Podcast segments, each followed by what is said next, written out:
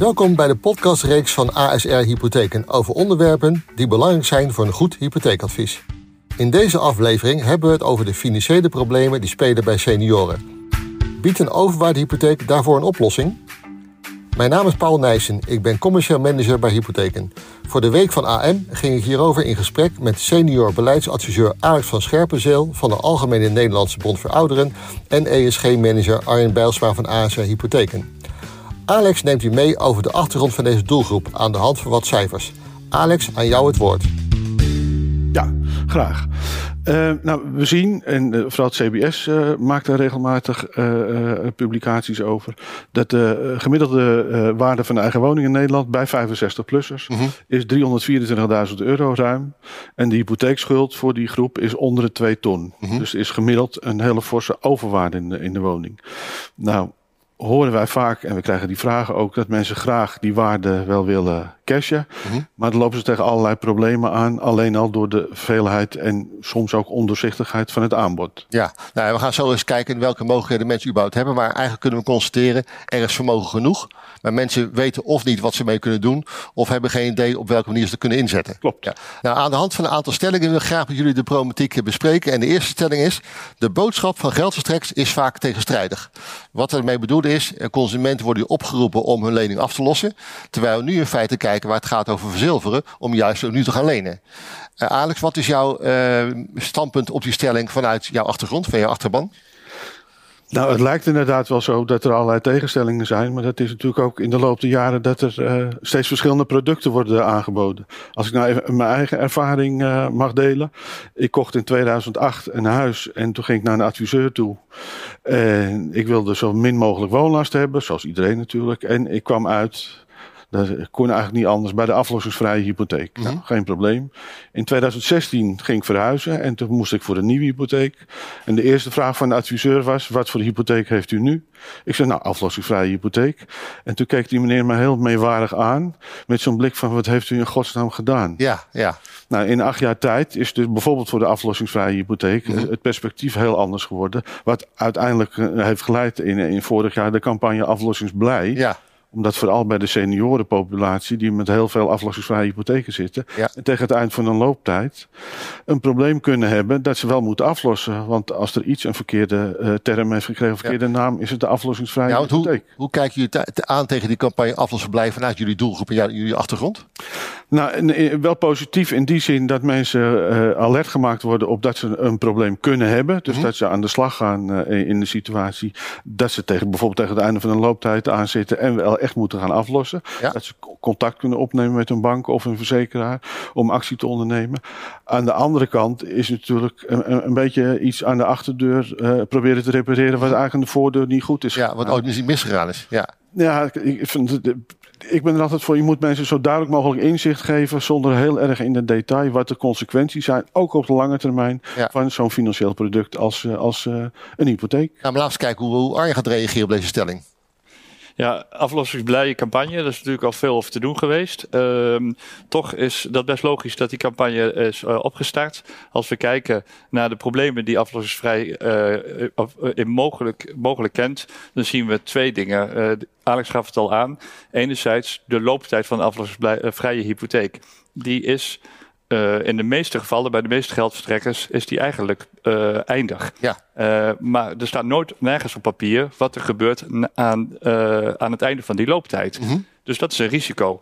En als je daarnaast nog gaat kijken bij aflossingsvrij naar uh, de einde van de rentevastperiode uh, of het benaderen van de pensioenleeftijd of het vervallen van de renteaftrek, wat dat kan doen voor de lasten Mhm. die een uh, consument heeft bij een aflossingsvrije hypotheek die opeens gaat wisselen, ja, dan is het niet zo gek dat die campagne er is. Nee. Um, op het moment dat je uh, niet een einde looptijd hebt en dat je ook uh, de werkelijke lasten zeker weet dat je die voor de rest van je leven kunt fixen, dat Mhm. die vaststaat, dan heb je natuurlijk een heel andere situatie. Ja. Want dan is een aflossingsvrije hypotheek helemaal geen risicovol product. Dan is een aflossingsvrije hypotheek juist een hele mooie oplossing. Ja.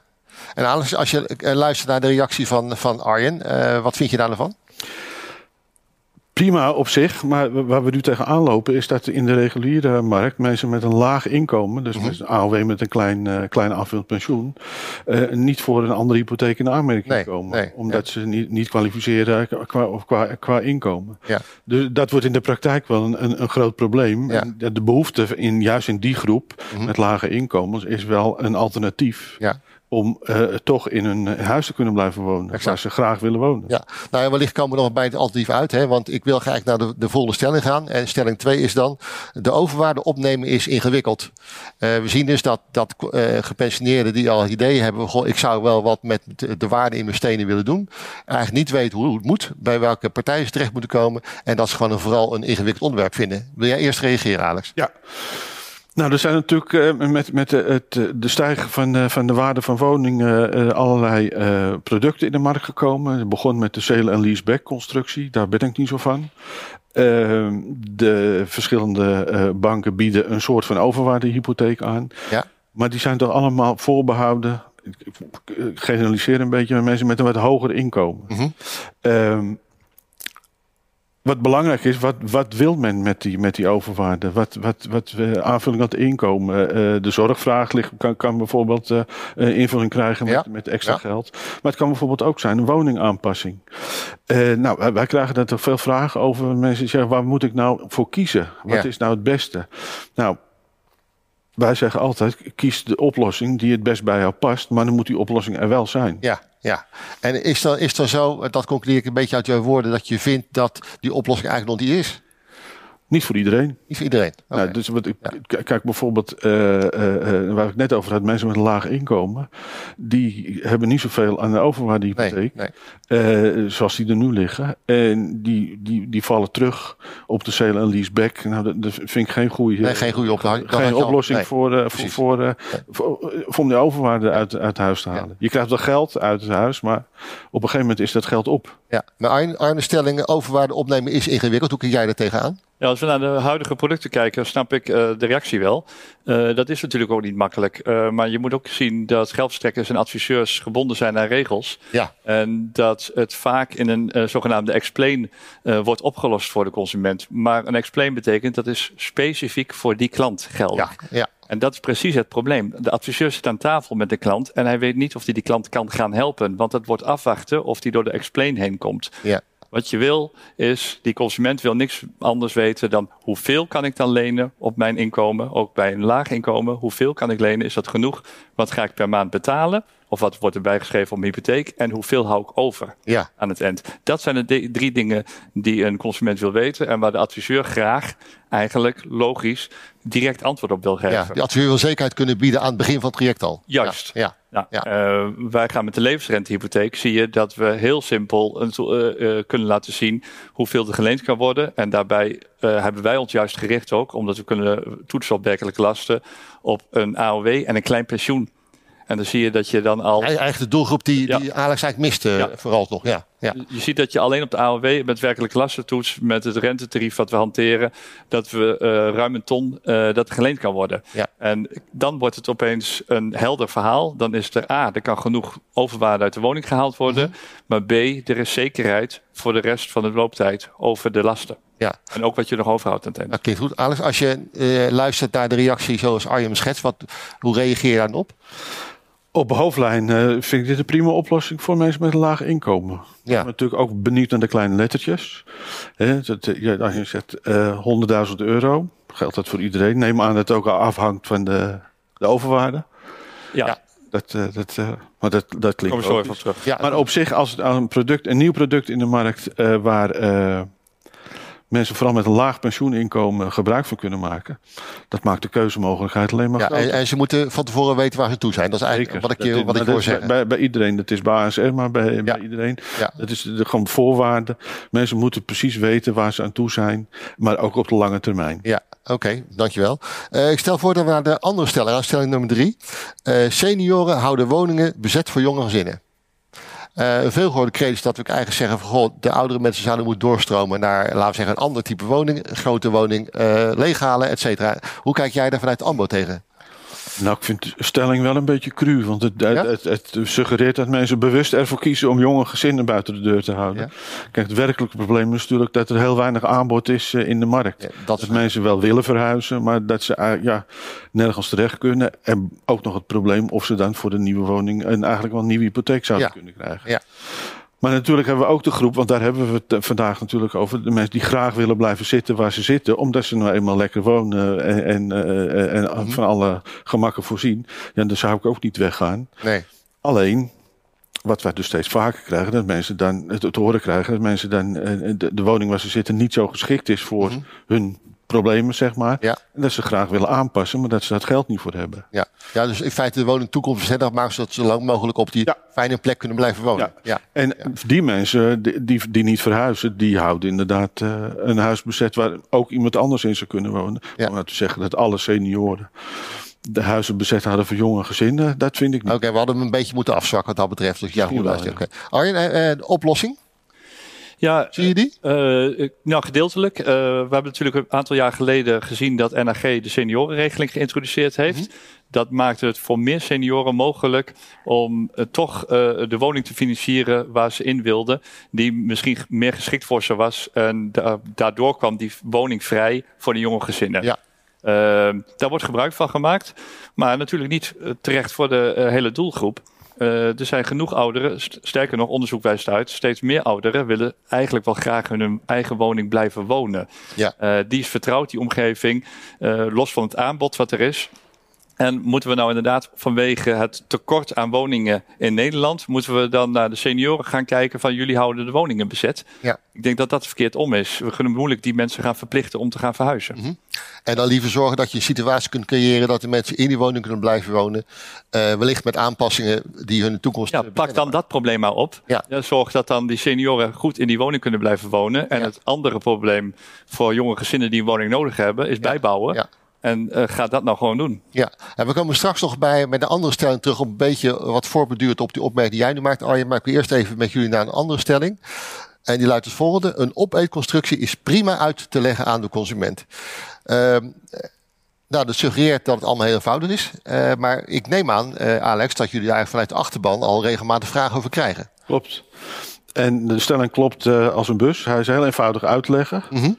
Alleen de, de eigenlijke vraag achter de stelling is: is het wel een goede constructie, de opeethypotheek? Uh, ja. ja. Uh, nou, voor sommigen wel. Maar wat ik als, uh, zie als problematisch bij de opeethypotheek, dat mensen vaak niet weten wat de consequentie op lange termijn is van die ja. opeethypotheek. Ja. Die, mensen vinden, ja, ik hoef geen rente te betalen, mooi. Die wordt opgeteld bij de schuld. Maar wat dat nou echt betekent, het optellen bij die schuld over 10 jaar, 15 jaar. Dat inzicht is er vaak niet. Nee, dat is wel een risico bij de, bij de ja, opeethypotheek. Ja. Nou, ik denk dat jij vooral het element van uh, die, die rente waar het aanstof heeft even goed kunt uitleggen.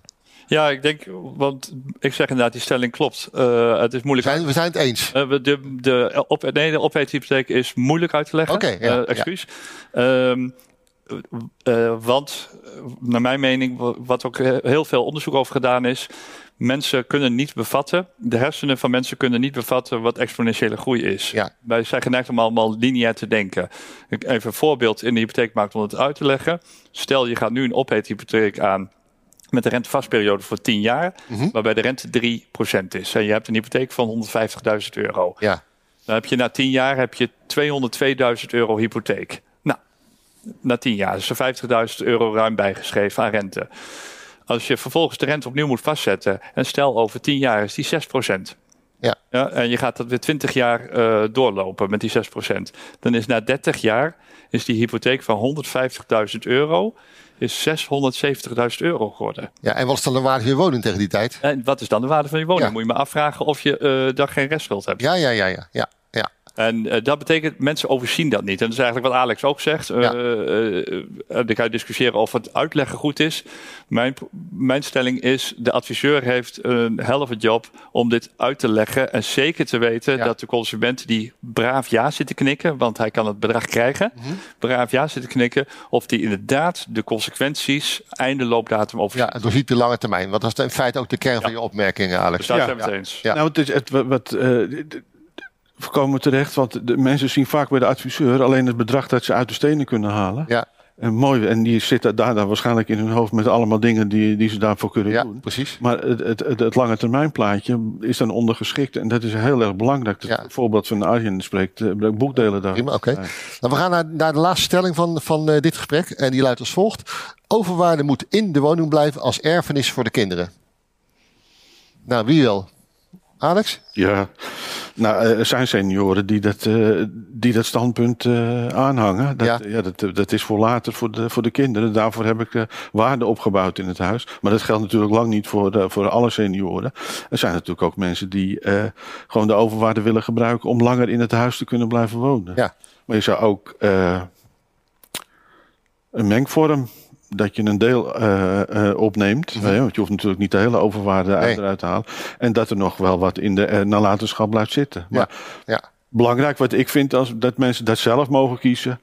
Of ze eh, dat eh, iets voor hun kinderen willen nalaten. Of dat ze zelf prettig willen blijven wonen. Ja, je moet Of keu- keuzevrijheid hebben. eigenlijk wat je zegt. Keuzevrijheid, Ja, dat, ja. dat staat eh, bij mij bovenaan. ja. Arjen, wil jij reageren op deze stelling? Ja, zeker. Eh, kijk, de tijd dat mensen zeiden de overwaarde die in de, in de woning zit, dat is voor onze kinderen. Dat was jaren 80, jaren 90 misschien nog, maar dat is echt voorbij. Ja. Eh, er zijn heel veel bestedingsdoelen waar senioren op dit moment van zeggen, daar heb ik wel gel- eh, echt geld voor nodig en dat wil ik eh, graag eh, uit mijn eh, woning halen, uit de overwaarde halen. Ja. Eh, dus dat is de discussie niet. Maar wat we ook naar moeten kijken, we moeten ook proberen om zo min mogelijk spijt op tanden te krijgen. Ja. Eh, de hele overwaarde weg is ook best wel wat. Mhm. Eh, want dat, misschien zie je dat nu niet als probleem, maar misschien over 10 of 15 jaar wel als probleem. Ja. Je weet niet wat er gebeurt. Wat wij doen met de levensrentehypotheek is dat we gezegd hebben: oké, je kan lenen tot 50% van de marktwaarde. Dus een stuk eh, overwaarde eh, kan je opnemen. Mhm. Je hebt misschien nog een stuk eh, hypotheek lopen, dat sluit je over, Ja. waardoor je ook nog lagere maandlasten krijgt. En een stuk, dat ga je nu naar voren trekken. Van die, wat in principe voor de erfenis was bedoeld, ga je nu voor eigen besteding gebruiken. Of om nu te schenken bij leven. Ja. Je kinderen of kleinkinderen te helpen bij de eerste woning. Maar het kan ook zijn natuurlijk voor de aanpassing van je woning of gewoon om leuke dingen te doen. Precies. Eh, maar je hebt de zekerheid, omdat de rente niet bijgeschreven wordt, want die aflossvrije rente die betaal je gewoon eh, per maand. Ja. Ehm, je hebt de zekerheid dat je aan het eind ook nog een stuk overhoudt, Ja. omdat je maar tot 50% van de marktwaarde hebt opgenomen van de Ja. hypotheek, maximaal. Dus als ik mag samenvatten, joh, er is eigenlijk een veiligheids, veiligheidsklep zit er ingebouwd. Het eerste omdat je maximaal gaat tot 50% van die marktwaarde. En de tweede, klant, klant gaat ook gewoon daadwerkelijk maandelijkse lasten betalen. Maar die zijn laag vanwege die werkelijke lasten. Ja, dat klopt. Oké, mooi. Zullen we eens even kijken wat eh, consumenten in de straat eh, hiervan vinden? Eh, In een klein filmpje vastgelegd. Of we dat belangrijk vinden? Nee, het is niet belangrijk. Ze kunnen in hun eigen onderhoud voorzien. Ja, Dus een, eh, ze het zal er wel op neerkomen. maar Ja, het zal er wel op neerkomen, dus dat ze van ons erven. Nou, dat is belangrijk, dat is ook al geregeld inmiddels. Alleen eh, het kind erft niet, maar de kleinkinderen erven. Trapsgewijze. En hoe leuk is het als je dat eigenlijk op dit moment al kunt doen? Ja, ook heel leuk. Ook heel leuk. Ja, ook daar gebruiken, maken we wel gebruik van. Weliswaar in kleine eh, hoeveelheden, maar ja. Ja, dus als we samenvatten, we hebben wat reacties gezien, dan kunnen we eigenlijk zeggen van goh, het is maar de vraag of eh, het aanbod van woningen specifiek voor deze doelgroep er is. Eh, het is maar de vraag of het product wat, wat het beste past bij deze doelgroep er daadwerkelijk in de markt is. Maar Arjen, heb jij wat iets overgelegd met de levensrentehypotheek? We moeten vooral mensen helpen met AOW en een klein pensioentje. Eh, en het feit dat welk productoplossing je ook kiest, het moet transparant zijn, van tevoren voor iedereen helder zijn die in de keten actief is, eh, hoe de producten eruit zien. Is dat, is dat de goede samenvatting? Ja? Lijkt mij wel. Oké. Tot zover het gesprek met Alex van Scherpenzeel van de ANBO en Arjen Bijlsma van ASR Hypotheken. Wil je meer weten over de levensrentehypotheek van ASR? Kijk dan op asr.nl slash levensrente. Vond je deze podcast interessant? Dan kan ik ook onze andere podcasts over verduurzaming, starters op de woningmarkt of fiscaliteit in het hypotheekadvies van harte aanbevelen. Je vindt ze op asr.nl slash podcasthypotheken. Bedankt voor het luisteren.